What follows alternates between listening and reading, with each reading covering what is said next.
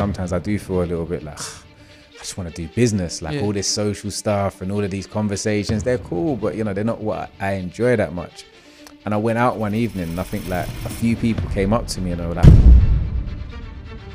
Dear viewers and listeners, welcome to another episode of Side by Side with myself, your host, Kazi Shafiq Rahman. Today we have a very unique and rare guest with us. And if you're the first person to make moves, you're often one of the most successful if you execute it correctly. a property investor with multi-million pound portfolio, YouTuber, podcaster. He has more than 60,000 followers on Instagram. His name is Property by Kazy. A lot of people are kind of fearing, a lot of people are selling, a lot of people are like, there are mixed kind of messages and signals. Yeah, obviously, we always have to give a disclaimer. that This is just my personal opinion, and you know.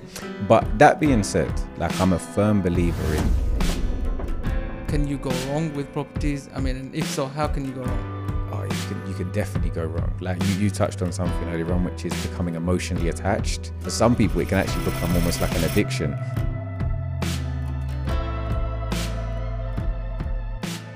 Where did your entrepreneurial journey begin? I Take us right at the beginning. all the way back. I could take you all the way back. All the to- way back, earliest memory. Because because how old are you if you don't mind me asking? I'm 37. Okay, so I'm 30, 33, going to be 34 next month. Amazing. So we're not, we're not too far apart. So my earliest entrepreneurial memory was was like the paper round. Just starting off again, you start off with understanding, okay, I do some work and I get paid, right? But then being an entrepreneur is all about trying to maximize how much you can get paid for the amount of time, effort, expertise you put in. So in my paper round, I was like, okay, I'm doing this paper round already.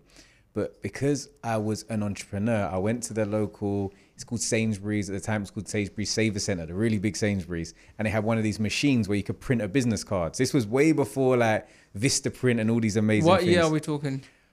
So I would have been like, I mean, I was in, I'm like 12, uh, 12, 12, I think probably. So I can't work out what year that was, but I would have been 12. So a good, a good 20 years ago. So early, early 2000s.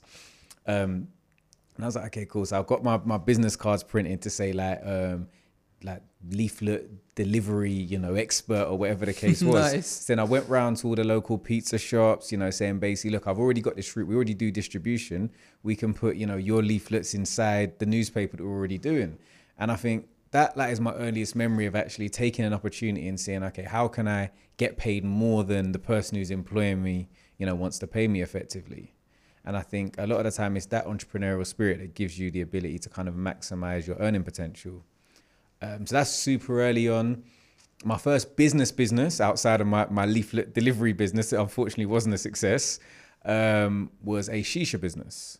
So Interesting. so I you know it was I think 2007 I want to say 2006 2007 I went to Egypt for the first time. It was my first time seeing I was like oh the shisha's like it's cool because I didn't drink. So it was something social that I could do with you know friends and I liked it. And I think when you're starting a business like doing something that you like is really important. Yeah. so for me, it was like, okay, I like this. But then beyond liking it, when I started to speak to people, understand more, and I think that's the key, ask questions, that I was like, there's some good money to be made here. So I, you know, invested in myself. We bought some shisha pipes and we started, you know, doing like these like kind of shisha pop-up. We are trying to work out how to make it work basically. So we are trying to do shisha delivery, but there were too many overheads and people were breaking things and couldn't really get a value of service. And I realized there was this gap in the market because around that time, that was maybe four or five years after the smoking ban in the UK. Because before, you know, again, people that are a lot younger are Yeah. going to forget that you could smoke in clubs and bars and restaurants and everywhere before. So smokers, it, it's an addiction. They have to smoke. So they'd start creating these big outdoor smoking areas to service their clientele. So we'd approach them with a value proposition to be like, we don't have money to pay you right now, but we'll come and do shisha. We'll charge the consumer directly and you can advertise it as a value added service. So that worked well. We started working with some of the biggest, night, I think the biggest nightclub in the UK actually, which was Proud 2 at the time in the O2. So again, it's good signature. Started doing some stuff in Mayfair and we were doing, you know, really good numbers with low overheads. From there, went into doing like festivals. So I always talk about my favorite one was like V Fest, and it's like a 24 hour festival, or you know, it's, it's, you know, so your people are staying overnight, and after the event closes, they got nothing to do. So we were open, you know, we were super busy, like you know, almost 24 hours a day. Wow. Um, did that, and then took that into getting an actual fixed premises. That's like was a shisha bar. um, sort of around Elephant and Castle area. Um, yeah, that was that was the first business. Wow. So, if you were to go even backwards before the business days, what were you, what was your childhood like? What were you Um, like as a child? Do you know what? I feel like a lot of people, you know, some people like really remember their childhood. They'll be like, yeah, I used to play with this person. Yeah. But I feel like, I don't know if it's maybe because I've had a, a busy life, but like a lot of my childhood is a blur. Like, um, you know, so my mum, my mum's English, well, English and Welsh. My dad's Nigerian. Um, my dad uh, is a first generation migrant, so came over, studied. I remember him working a lot. So I remember not really seeing my dad that much, but he was working. I just knew he was working, you know, he just where's Yeah. dad? He's always working. Um, did amazingly, uh, qualified as a solicitor um, and set up a convent, like um, his solicitors were a partner. Um, I think I was, I've, I've always been laid back. Like I've always been quiet, you know, just, uh, you know, like when, when, you know, people are planning stuff like, oh, we want to go on holiday. Where do you want to go? I'm just like, I'll just go with the flow. I think that's kind of, I've always been quite like that in terms of personality. And I think I've remained like that even into, into my later years. Interesting. So your name, Kazi. Mm-hmm. I'm also called Kazi. So Uh-huh. my one is K A Z I, and you are K A Z Y. Why is your like name? So my name's Kazeem. So K A Z E E M. Kazeem. And you know what? Funny thing is, people call me Kazim. Yeah. K A Z I M. Not because my name is Kazim. It's because my Instagram handle is K A Z I M S. Okay. MS means Mohammed Shafiqur, Yeah. and then Rahman. But people just make me. Make you Yeah, Kazim. Yeah, because Kazim. that's because that's you know. It's such a such a coincidence. and it's know? funny because most of the people that I say, "Oh, my name's Kaz," they assume it's like Kazim, like um, I am as well. Amazing. So have you been to Nigeria? Or? Yeah, yes, I've been to Nigeria. I'm actually hoping to go there next month. Actually, for when are we? We're May now. Yeah, so next month for a wedding. Um, I've been. To, I haven't been for a while, but um, I've always enjoyed Nigeria when I go. Um, we've got, you know, I, obviously I do property here. Um, we've developed the family property over there, so there's there's some stuff that I need to do work-wise Interesting. well. I heard Banana Island is, is really cool. Yeah, so Banana Island, Victoria Island, like super, you know, it's one of those areas where there are areas that match like Mayfair in terms of your Yeah. pound per square foot. Like, you know, there's, there's, it's a, a super dense population, and like a lot of places, there is a lot of income disparity, but there are areas that are, you know, like ridiculously luxurious. Amazing, amazing. So, I've noticed you've been uh, going on uh, a number of podcasts um, in the uh, past few weeks or Mhm. months. You know, how important is it for you to kind of showcase your work to to I guess to the? To I think the- I think it's a really good question. Um, I think it it depends what you're trying to, you know, what you're trying to get out of everything. Everything kind of is like, okay, what's your end goal? Um, so for for a little while, I hadn't kind of been that active in the social media space, and I think sort of coming back into it, you've got to understand. Well, you're too busy building your mm, Yeah, and I think also it you can sometimes get a little bit disenfranchised, dis like disconnected from it because it is a lot. Like you're exposing a lot of your life, you know, your work, etc., to people, and it does invite people, like for for the good and also for the bad, like into your life to ask you questions, and it can feel very demanding. So I did take that step back, and I think for anybody that is in the social media space, that is important to understand when maybe it's really good, but also understand when it's really bad. Because for some people, it can actually become almost like an addiction. They have to be on their phone. They feel like if they're doing something, it's not going the way they want to go. Like, you know, they, they, they almost can't function. Yeah. So on that note, um, I have this thinking where you're either a entrepreneur, a solid business person, or you're an influencer. It's very hard to be both at the same time. I think yes and no. Like, so I would say, and I, I sort of almost felt like that as well. But the more I kind of started to understand things, it's like the goal of an entrepreneur effectively is to be able to, as we spoke early on, be able to take whether it's a skill set, time, you know, expertise, and basically be able to transfer that into some type of financial remuneration. Now, there are people that through um, influence have been able to create businesses and brands. And I think it's just not getting lost in the fame that's the difference. Yeah. But the reality is like every if you work it backwards, big companies now have a you know a massive marketing budget. They pay to work with influencers or in, influencers or with people with influence because they effectively want to buy um, you know basically want to buy the the the, The the, views or the network or their interaction or engagement of these people. Um, now, if you can build that up and monetize it, then you've created a brand, you've created your own marketing company. If you're doing it for yourself, you're effectively marketing for free Yeah. that you know in, in terms of a story i'd say like i've got a friend of mine and i always talk about that the importance of collaboration that he runs a successful architectural firm and he was running it for a while was maybe you know a smaller firm um, and off the back of my social media growth he was like one day I didn't even realize, say, Kaz, like, because you mentioned me so much, I haven't had to do any, I stopped doing marketing because we were at full capacity of what we could do for the last year.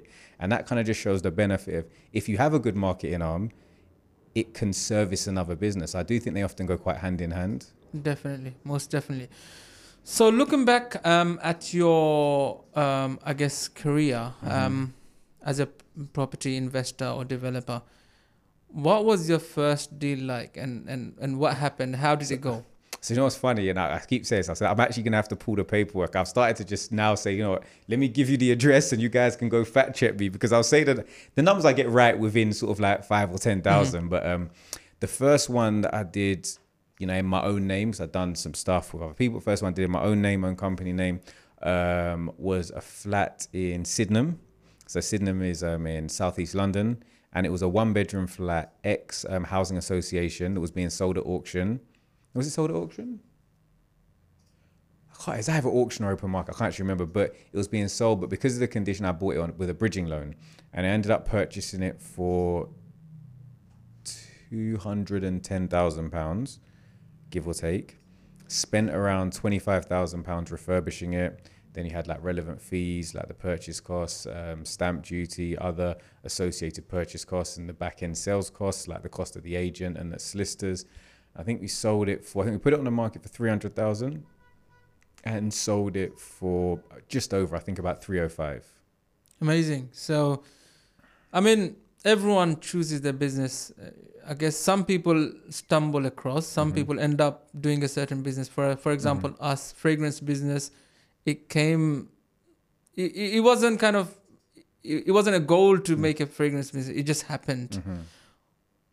How is it for you? Like, was property something that you kind of I think premeditated to So I- go into? So I think it wasn't some. I, I meet some people, particularly now, and because of social media and because of access to education, people can you know dive into watch a hundred hours of podcasts about whether it's about a fragrance business and property. I'm thinking that's the one for me. Whereas there wasn't that. mu- I mean, there's books, but there wasn't that much kind of open source content that you could really dive into.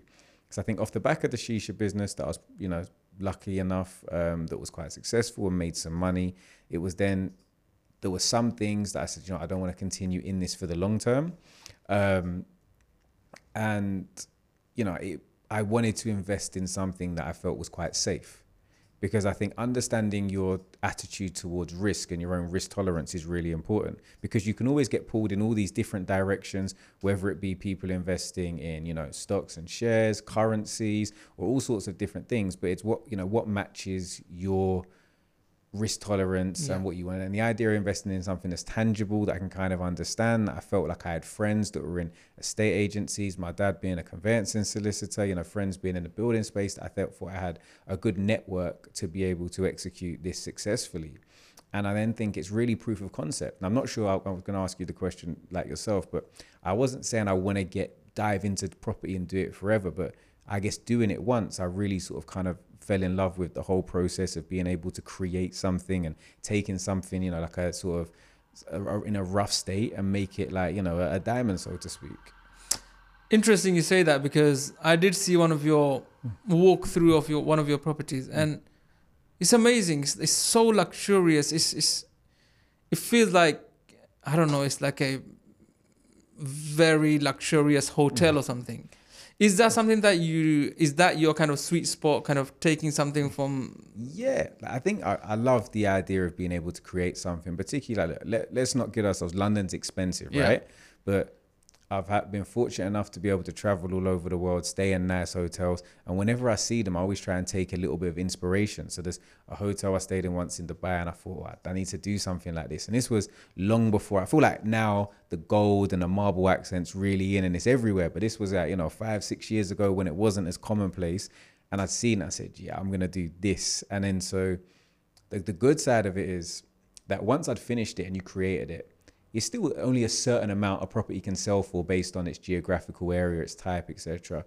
Um, so it was like a, a small house, you know, on the outskirts. It was at an area called Epsom. There's like an example of one property, and um, finished this. It was a house that I bought as a two bed cottage, refurbished it. I think we bought it for like just over two hundred thousand. Ended up selling it for four hundred and fifty thousand. Amazing. And I got a, a message like sort of a year later, like for someone saying, "Oh, I live in this house," and I'm thinking, "Oh, they're gonna be complaining I did something wrong." they were just like, "Oh, they said something like, you know, oh, the there's an issue with the oven. Do you have the um the you know the the warranty for it. And I was like, you know, I'm quite organized. I was like, yeah, no problem. I sent it over to them. And they were like, that's perfect. And then they were just like, I just wanted to say thank you. Like, we can't believe we live in a house this nice still. So like those messages there that you're not just creating property and you're doing business, but you're actually creating something like you're creating a home for somebody that they really appreciate. And I'm sure probably in your business, just the idea of like a fragrance that maybe reminds them of somebody or an experience that they had. It's a satisfaction, Mm. I guess. You know, for us, definitely.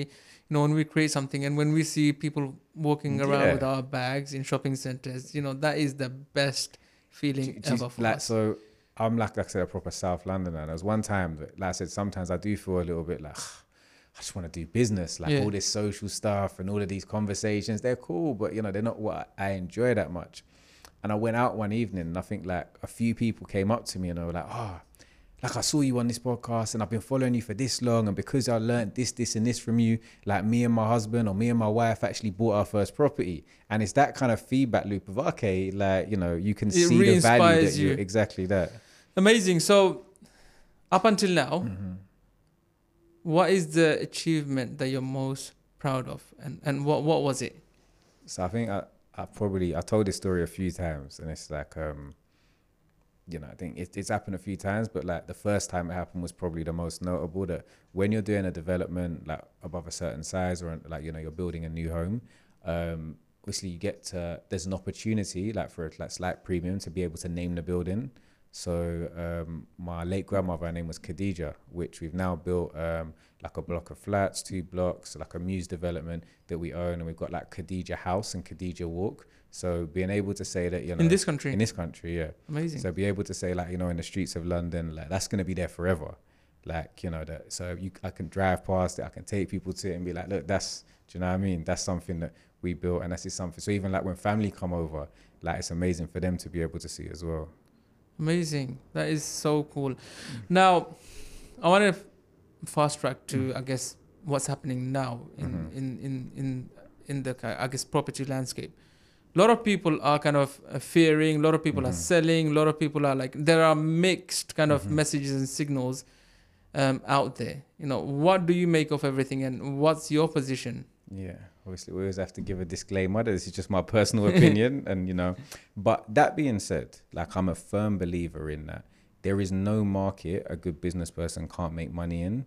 It's all about understanding the market and then operating based on current market conditions. I, for example, if interest rates have gone up, you know, people are slightly scared, then it means it's a market where you can offer more competitively. You can offer potentially slightly below asking, price. You can be a little bit more bullish with the, you know, the offers that you're putting out there. Also, you have an opportunity to be a little bit more creative. So whereas in you know a bull market where everything's just selling over asking price, there's a queue of people out the door. When that's not the case, you can use more um, creative purchasing strategies, whether that be like option agreements, which are effectively like an option to buy a property at a pre-agreed price. Um, that you don't have to execute, but you have the opportunity to, whether that be an assisted sale, where, i.e., for example, somebody's maybe struggling with the sale of a property, and you step in and say, look, you'll maybe put the funds up to refurbish it to get it to a certain point, and you have a share of the profits. Uh, whether that be joint ventures, so you know, partnering with an existing landowner to do a deal. But you know, in a tough market, there's more opportunities to do deals. In a good market, the market's going up and is saving bad deals. But the reality is, you know, there's always going to be an opportunity to make money. It's just a case of looking at a market and seeing how you know, from from a business background, we always look at like SWOT analysis. So Yeah. it's like, you know, where are the opportunities, where are the threats in the market, and how can you turn a weakness into a strength? How can you turn a threat into an opportunity? And I think, you know, that's just business for you. What are the current threats and how long do you think they're going to last So, so, so I mean, um, current threats are uh, so or current weaknesses to the market. For example, because of sanctions on you know like Russia and other areas, we're getting less of that foreign investment in specific places, which is why when you look at other markets are completely booming. For example, areas in the Middle East where you know a lot of that money has flown uh, uh, has flowed into. Um, interest rates going up again. Interest rates going up is a very it's relative. Like, because interest rates are way higher than they were five years ago, but they were also way lower than they were, you know, 15 years ago. So it sort of swings and roundabouts. But obviously, that affects the affordability um, within the marketplace. But that being said, if there are people that's, you know, there's, there's a mass market of people selling, there's also a higher opportunity to buy at a more competitive price. Uh, rental rents are absolutely, you know, they're, they're skyrocketing at the moment. And, you know, you're seeing articles that are saying tenants are effectively having to submit CVs to rent properties. You know, saying like this is my this is how many landlords I've had in the same way you'd submit a CV. No Here's way. my because it's so competitive. Wow. All prices or people are just competing on price. I mean, I put a room the other day for rent. Well, but my, my team put a room the other day for rent, which is an ensuite room in Greenwich. It's you know maybe you could say it was slightly underpriced. I think we put it on on the I think it was like a Friday night. By the Monday morning, I think they had 200 messages wow. which just goes to show that there's there's a super high level of demand. Um, and there's always going to be changes in terms of you know changes in the private rental sector. There's going to be changes in taxation. Um, there's potentially changes in the rent, uh, the um, service accommodation market. But I think really just staying on top of legislation is what will allow you to be an early adopter. And if you're the first person to make moves, you're often one of the most successful if you execute it correctly. Hundred percent. I agree with you on this one, because when we started our fragrance Mm. business, um, it was, I guess, quite well known in in Middle East, Mhm. but not in this part of the world, and and we kind of developed our own space, and I guess that gives us that first mover advantage as well, from a credibility point of view. How did you find um, like the transition in terms of working within a different like you know business or market culture effectively between the two markets? So obviously, the way our biggest challenges are, we don't deal with interest. So Mhm. anything based with based on interest. So we, Mm. that's back banks out of the window. That's you know overdrafts out of the window. That's credit cards out of the window. So I guess the world operates in one way, and we try to operate kind of Mhm. in another way. So it's it's it has always been a challenge, but we've always uh, worked hard to kind of create our own cash cash flow, and that's what we've done, and we continue to do so. And I guess that really helped us get through the whole pandemic situation as well, Mhm. because we didn't have people chasing us, you know, Yeah. hounding us, you know, Mhm. to to I guess cough up money when we weren't making money. Mhm. Um, my next question to you would be, how do you mitigate risks? Then you know, every business Mhm. has its own risks, and and you know, yeah. what do you do? So I think, you know, like I said, any investment opportunity effectively has risk. And if there's no risk, the, the reward tends to be, you know, very minute, if any at all. So I think you firstly have to understand your attitude towards risk. Secondly, you have to understand the value of risk. So I, for example, if you for in, in your industry was going to go and, you know, open a new shop in a whole new market, for example, like that could be the Canadian market Yeah, there would be a higher level of risk because you're exposing yourself to currency fluctuations, you're exposing yourself to markets that maybe don't. So th- there would need to be enough financial remuneration to take really take that step. I think it's the same for property that you know when looking at different things, you have to you know balance the level of risk based on the level of potential return. And so like you know we have a day for example we looked at a deal and it would have to make for example for it to be viable a 25% return based on it just being a straightforward refurb where there wasn't any planning permission required. It could all like be under done either under permitted development or you know or you know uh, basically effectively pre-consented terms. If, however, you have to go and get planning and there's something that you have to do additional work for and there's an additional what if factor, then we would only embark on that deal if there was a higher, you know, return on the capital employed. Um, in terms of mis- uh, risk mitigation, for me, it all comes down to deal analysis. And I think that's the number one tool for any budding property developer. The reason being is you, you know, people often have this thing that the, the idea that you make your money when you sell. But the real money is actually made when you buy from buying at the right price. And that's the same as any business. For you, for example, you can have a price point and you feel like you're making your money when you sell the product at the end. But the reality is, it's the fact that you've worked out what's your labor cost going to be, what's your storage cost, your logistic cost, your purchase cost, and then what margin do I expect to make? And then this allows me to say actually where I need to sell and where I need to, you know, buy these assets from. And that's really the same for us. So we reverse engineer the deal. So we do deal analysis to be able to say, okay, these are our comparables based on creating, you know, five brand new flats. They're going to be worth maybe two million pounds. Now I, we think the cost of the works are going to be X. We think the associated purchase costs are going to be Y. Um, we would expect to make a profit margin of you know this, and therefore we can offer this amount early on. Um, and that effectively gives you the price that you can pay and helps to mitigate your risk. Beyond that, you also stress test the deal. So you always have a contingency and your what if. So we, for example, would look at what if build costs went up by 10%?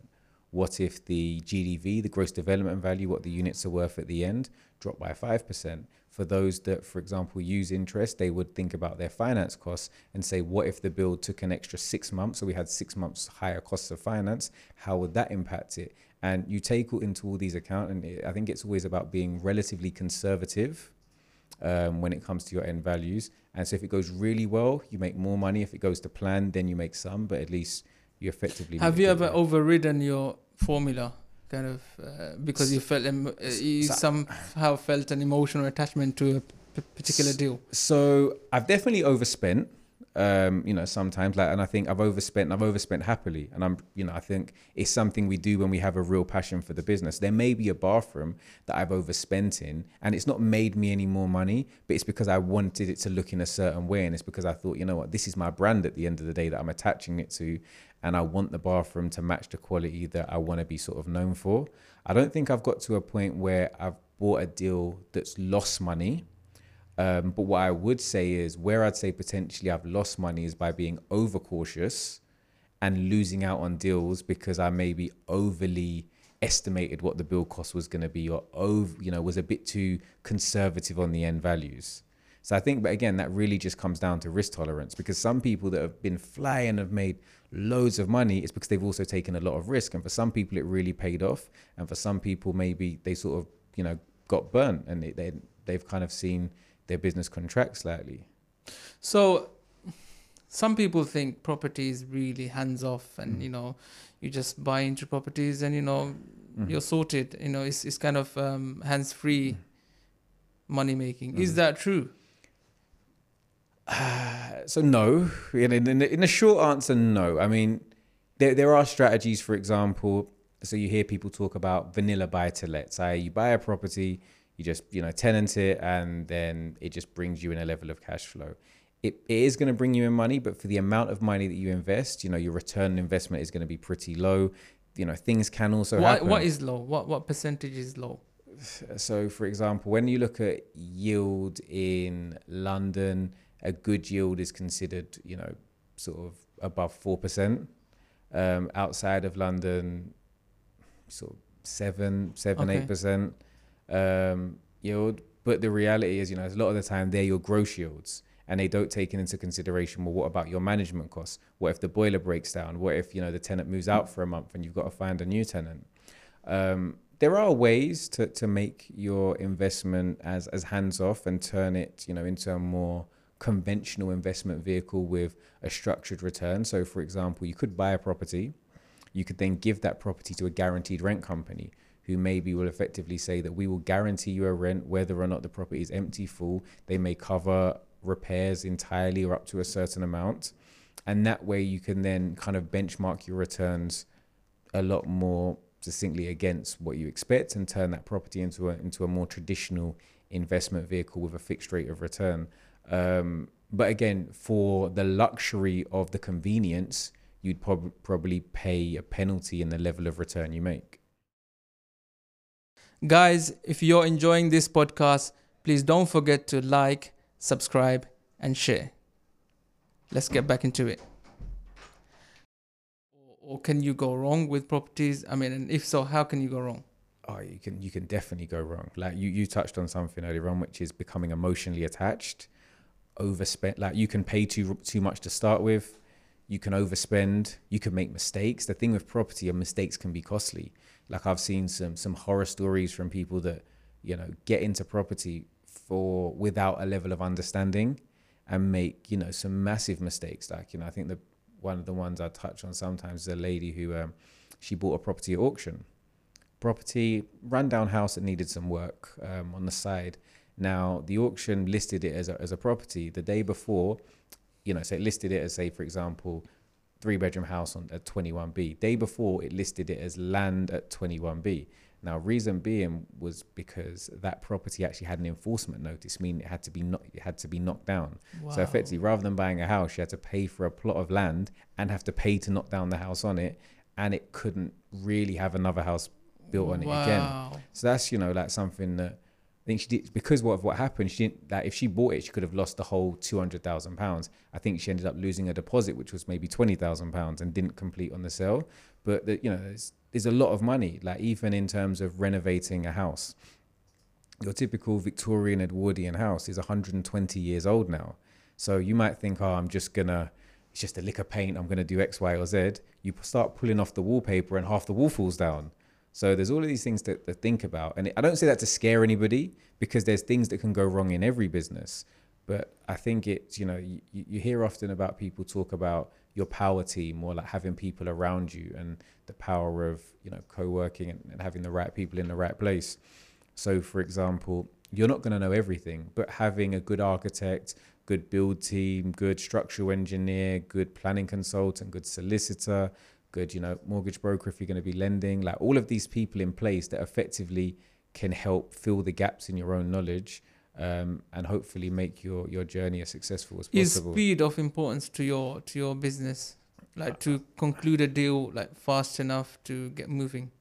Yeah, so I mean, it, it, if you move quickly, so for example, if I if if you if we're negotiating, and you want a thousand pounds for your iPhone, and I say I'm, I give you a thousand pounds, but I'm going to give it to you in a month's time, or I say I give you nine hundred pounds cash now, like the chances are you do the deal. So yeah, being able to move quickly is always important.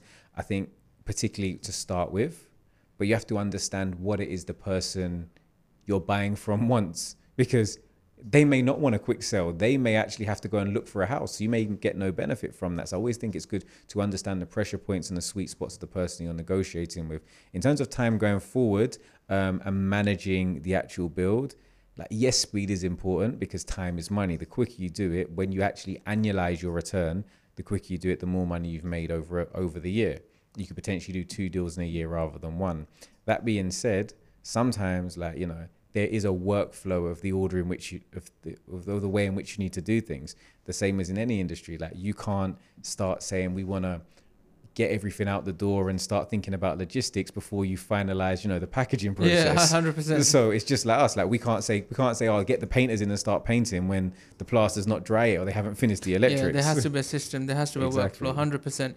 Now, do you see the technological advance advancements like AI being a problem to your game, or or are you ring fenced in in a safe way? Um, I mean, un- un- until they, they physically start building the houses with AI. but I mean, there's there's, I think you know, technology. There's always that same thing I said about being an early adapter, or you know, an early adopter of technology. So, for example, whether or not you use technology, for example, the software like something called Land Insight. And that effectively is like a Google Maps with all the bells and whistles. It can tell you who owns a property, if it's in a flood risk area, if there's been previous planning on the property, and you can select these things. And that's not AI. So Land Insight Land- is a, is, is a subscription software. it's a subscription based software that you can use. So you pay a subscription, then you, you have a login, and you can see like imagine you could say this this area was somewhere in East London, and you can see the title, see what you know what comes under a specific title, then whether or not you know it's in a flood risk area, whether or not um, there's been previous planning, for example, who the owner is. So I guess potentially of AI and integrations, you could use that to be able to identify properties. Because at the moment we do it manually to identify Yeah. properties that are maybe ripe for development. But the use of AI and, and technology potentially you could do that. But I think the reality is, you know, with, with AI in general, it's always about how you can best utilize it to serve your business. And if everybody else is using something and you're not, you you'd be like the guy that's you know when everybody else has aircon and you've still got the fan in the ceiling. Yeah. Like when you're trying to run a hotel, Yeah. you, you're no longer competitive Yeah. because there's a higher level of service that's being offered. So I think the use the utilization of AI is all about remaining competitive. But from a business point of view, don't you think sometimes people put too much reliance on on technology as well? Like, okay, let AI do this or let AI do that, and they kind of want to be as hands off as possible.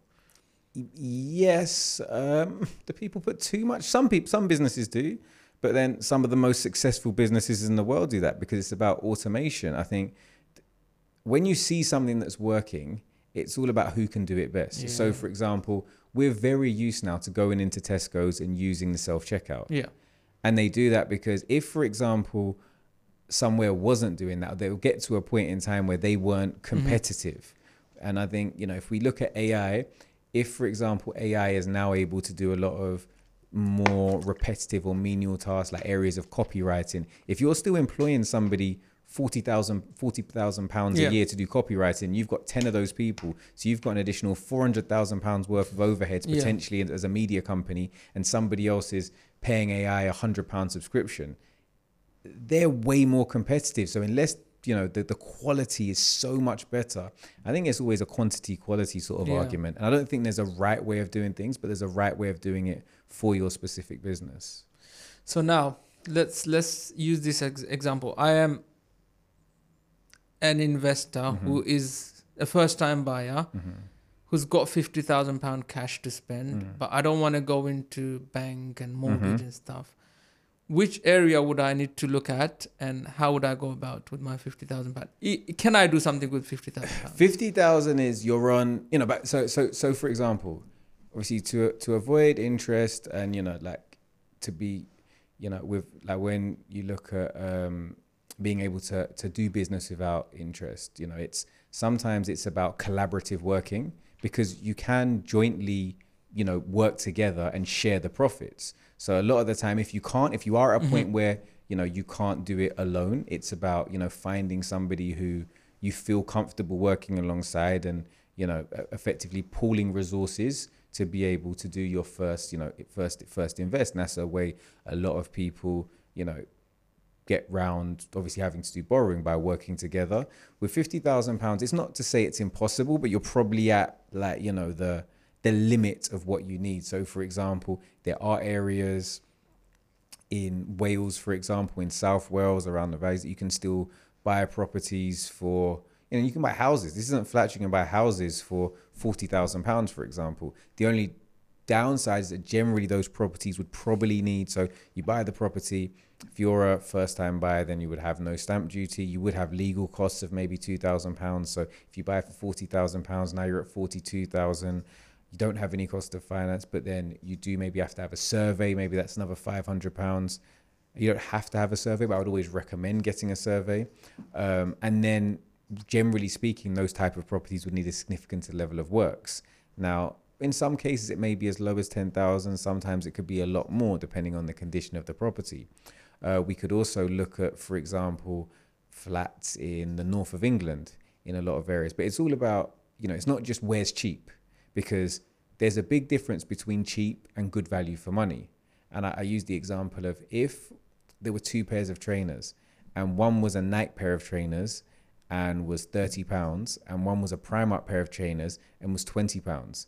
You could maybe afford both and the, the 20 pound ones is cheaper, but the Nike pair may represent much better value for money because realistically it's worth a hundred. Yeah.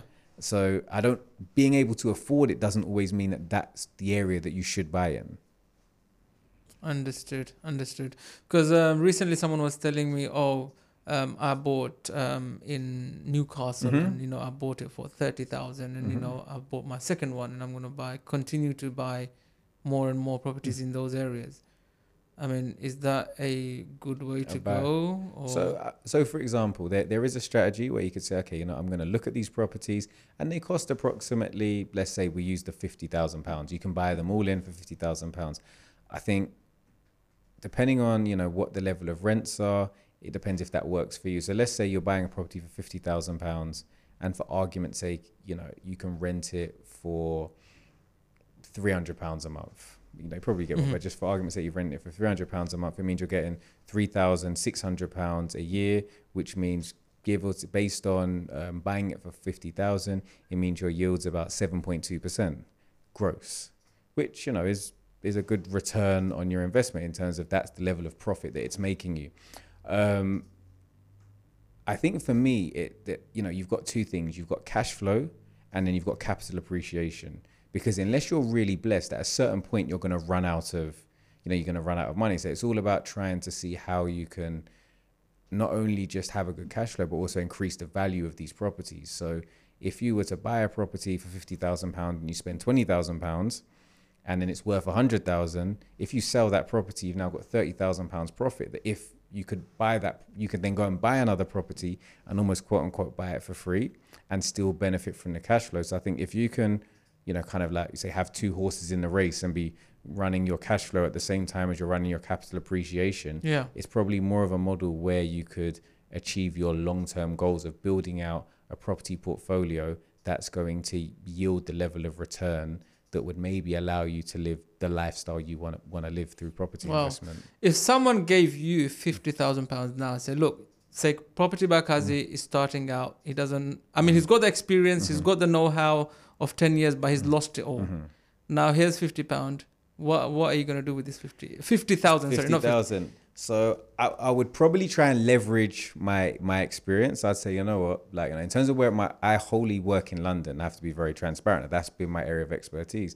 That being said, I've helped people, you know, all over the UK with their property journeys, and you know, there's a specific area in Liverpool that I think, you know, maybe for not the fifty thousand, but what I would do is I would go and as a starting point, to be honest with you, as a starting point, I would first use my experience to go and find amazing deals. So, for example, because I'm really good at deal analysis, I would use some of my time and allocate that towards finding great deals. Now, even if I don't have the money to do it, because I can, you know, package these deals to people, you could be selling these deals to property investors from anywhere from two to five thousand pounds. So now I have cash flow. Now I've got money coming in. I'm building myself up, you know, a level of cash flow, which means I can. I'm not eating into that fifty thousand because if you're not like making money, you need that money to live. Yeah. Live. Um, so I try and build up that cash flow simultaneously when I'm building because if I'm making people money, like I've I've just sold John, Mo, Ahmed, I've sold everybody all these deals and they they've good deals and they've made money. They're now gonna have faith in me. So when I now come back to them, I say, look, I've got another deal, but I'd like a partner on this one.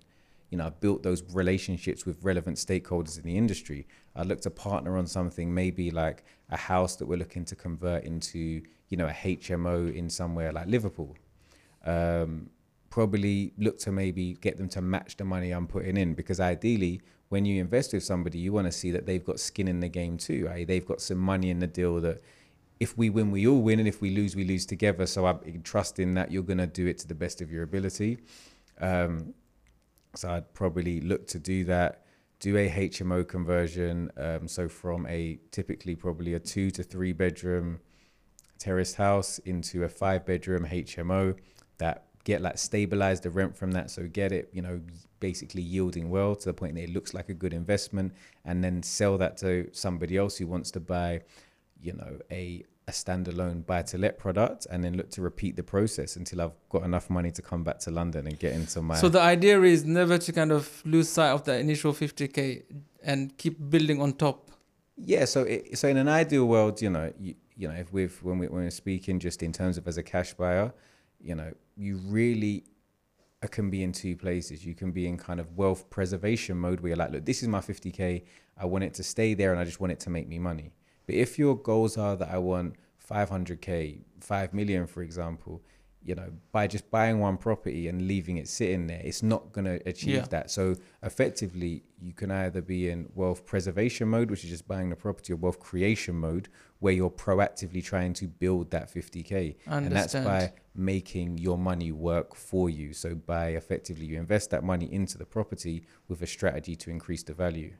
Yeah, I guess I think I'm I'm I'm I'm of the mindset now. I think it's more on the preservation side. Mhm. So obviously we're quite good with retail, but retail is not anchored to the ground. So yeah. So, so for example, like people look at a strategy, and let's say, for example, you can buy a house all in for fifty thousand pounds, but you say, look, you know, I'm not in the property space, so I want to, I've got a million pounds. That means for a million pounds, I can buy 20 of these houses. Now, if each of them, for example, are cash flowing 500 pounds a month, that means that by the time you've got, you know, 20 of them, you're making, what's my maths? 10,000, am I right?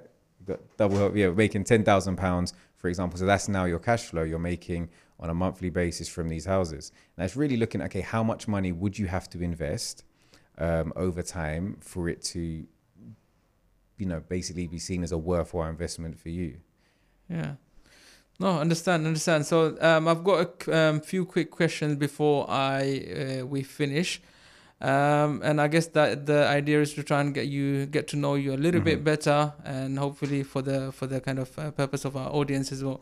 So what phone do you use apple or android it has to be Apple. Um, I've got to, I've got to the point Good. where if somebody gives me another phone, you might as well give it to me in Chinese as well because. good, good, good answer. Good answer. Uh, there is a cool picture of you with with Stormzy. Mm-hmm. Um, tell us a little bit more. How did that happen? Uh, he's a he's a friend of mine, so I knew. Amazing. Yes, he's a friend of mine. Good phrase. Lo- lovely brother. Really, really clean-hearted guy. Um, yeah, so that's that's wow, my friend. wow, that is so cool. That is so cool. He's, I guess, I find him very inspirational. Yeah. No, um, are there any famous celebrities that you worked with on a on a on a project or or, or deal? Um, not not not that I can mention. Okay. Yeah, so okay. not that I can mention. I've got some guys like you know some some young footballers that I've been helping in their property journey. Um, you know, but is there anybody that I can't. I don't. I don't think no, nobody. Yeah, I think I, have noticed you. You have to be quite careful with, with what you say on, on social media. Is that is that a thing? Like in a way, you're kind of extra careful. With, I mean, just in words? general, even people that have you know done well, whether they're celebrities, whether they're you know people that are high net worth, they they pay for their privilege, and you know the, the reason that you'll use a specific service is because of you know confidentiality and because of the respect for your privacy. Amazing, amazing. So there are a few people there are some people who are in it for quick run mm. crypto crypto crypto mm. currency foreign exchange um, what are your thoughts um, I mean, look, like if you if you can make money in it, you know, and you're good at certain things, why not? I think it's just, and it sounds like I'm saying the same thing, but it's risk and reward. Like you know, you can be in it and you can make a lot of money, you can lose a lot of money. I think it's not bad to diversify. Yeah. So like if you've got a primary, you know, vocation, you know, where a lot of your money is, they always, you know, I think when they were talking about crypto, they said don't put more than five percent of your of your net worth into crypto. Like you, they wouldn't advise you to put five percent into something that you know can fluctuate a lot. Um, I personally, you know, don't have much money in those places just because I don't have the level of understanding personally and also don't have the time to di- didn't have the time to diversify. I've seen some people that have been super successful in it, but I always look at success for other people that like, that's amazing for you and I'm happy for you, but I don't look at oh, I missed out. It's just or is it because you are more of a hands-on guy? You like to create things and you want to see that kind of thing come to life. Yeah, I mean, like, don't get me wrong. If somebody turned around and you know made me a couple million in crypto, I wouldn't be like, oh, I haven't seen it come to life. I'd still enjoy the money, but um, I, think it's just understanding. Like I like yeah. to be able to understand stuff, and I yeah. guess I, because I didn't or don't, I've probably not really yeah. dabbled in the same way. Understand. Now there's a there's a trend of property influencers, you know, mm. coming up with books. Mm-hmm. You know, is there something um, coming from yourself in the pipeline? If do you know so, what? what would you call it? For so for so long, people have been like, oh, like you know, do you mentor? Can you? Um, like can you mentor me? Uh, can you put out like some type of course some e-learning? I was just like i was just personally i guess i was like oh, i'm not ready yet. I don't know. But the more people i speak to and the more people that i've been able to help and i'm like okay if i can turn this into something um, I will. Also say, look, there's nothing there concrete for now, um, but it is something that potentially would work on. Maybe not, probably not a book, but more of like a how to guide. So I want to move away from let me guarantee you money, but like here is a, if you're, for example, looking for a framework of a specific structure, how to buy properties at auction, how to manage a renovation, how to convert a one bed to two bed, how to convert offices into residential. And I'll create specific frameworks that people can pick up and buy that can help them act as a sounding board along their journey. Um, Outside of that, we recently launched the PBK community, which is effectively like a community in a paid WhatsApp group of people where they have access to some of like my power team um, in terms of answering their questions, but it's also a community of people to kind of help. How much is it to to be involved in in, in the community? So it was 150 pounds, and that sold out straight away. The A, what week. is that? A month. One off or A a month. month? Okay. on a month. Um, we're saying, and we're, we're sort of like drip feeding it. So I think mid June we're gonna release another 25 places, Okay. and that will be at 199 pounds a month. But it's not something that we're like you know trying to make loads and loads of money. It's effectively like you know we're gonna build it to the point that we feel that it's sustainable and Yeah. everybody gets great value for money, and then it will just be closed off and be a case of one in one out because it's not a lifetime subscription. Yeah. You can stay in there for as long as you feel that you're getting value from it. Hundred percent. Now, the red Porsche. Um, tell us about the red Porsche. I mean, Mm. So it's actually orange, you know. It's, it's, Oh, it's, it's- it's orange, Apparently, okay. yes. It's, a, it's a factory color, so it's lava, lava orange.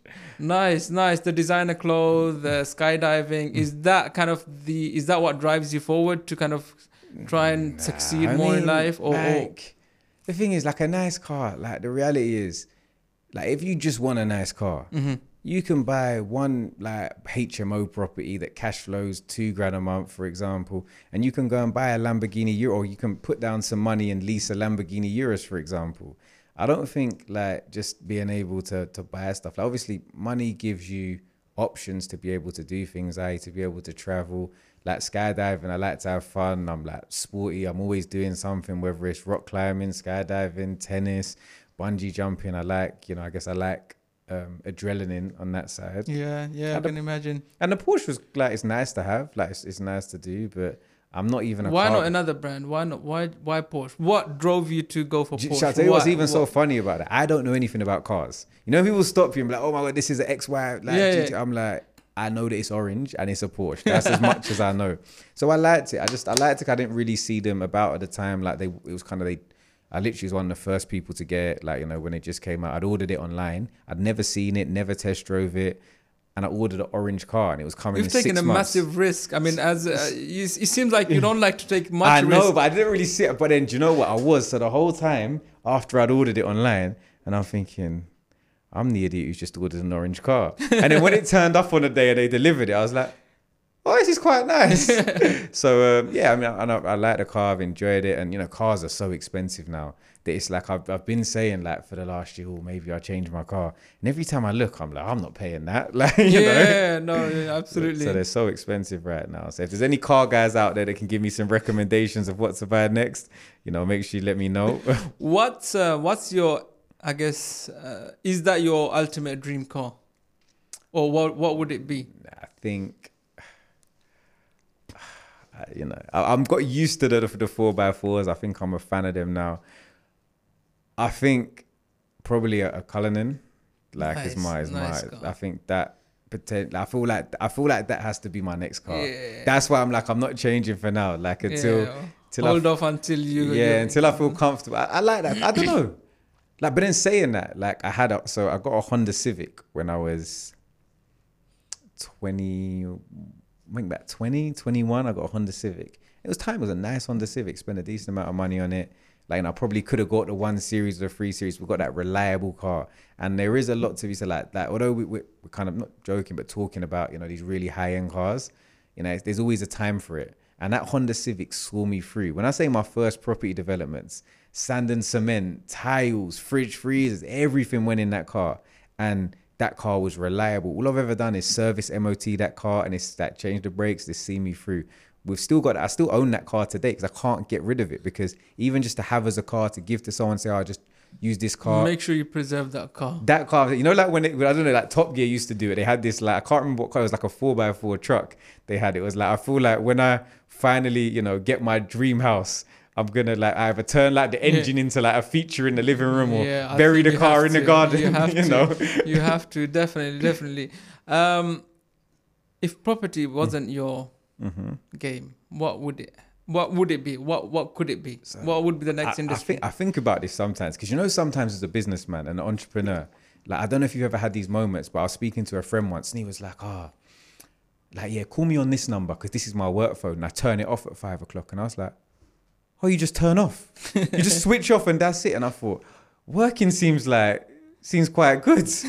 so I, and I was thinking about it, but I don't. I think I'd get bored working in the same place all the time. Me personally, not there's anything wrong with working, Yeah. but for me personally, knowing my my attitude, like so, I always thought that if I was gonna do something in the workspace, I think business consultancy, like the idea of being able to look at a business from a top level and see how you can optimize it, make it more efficient, and help somebody with their business. That so that's something um, I've always been interested in. But but but saying that, even though I'm what 33 about to be 34 if i wasn't a property developer i genuinely want to be a gamer like a streamer like headset on me here No that way. genuinely i promise i was good Wow, That's wow, wow. Impressive, impressive.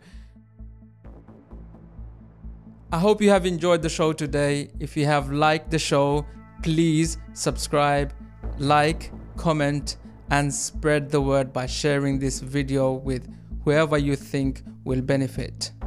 Thank you and see you next time.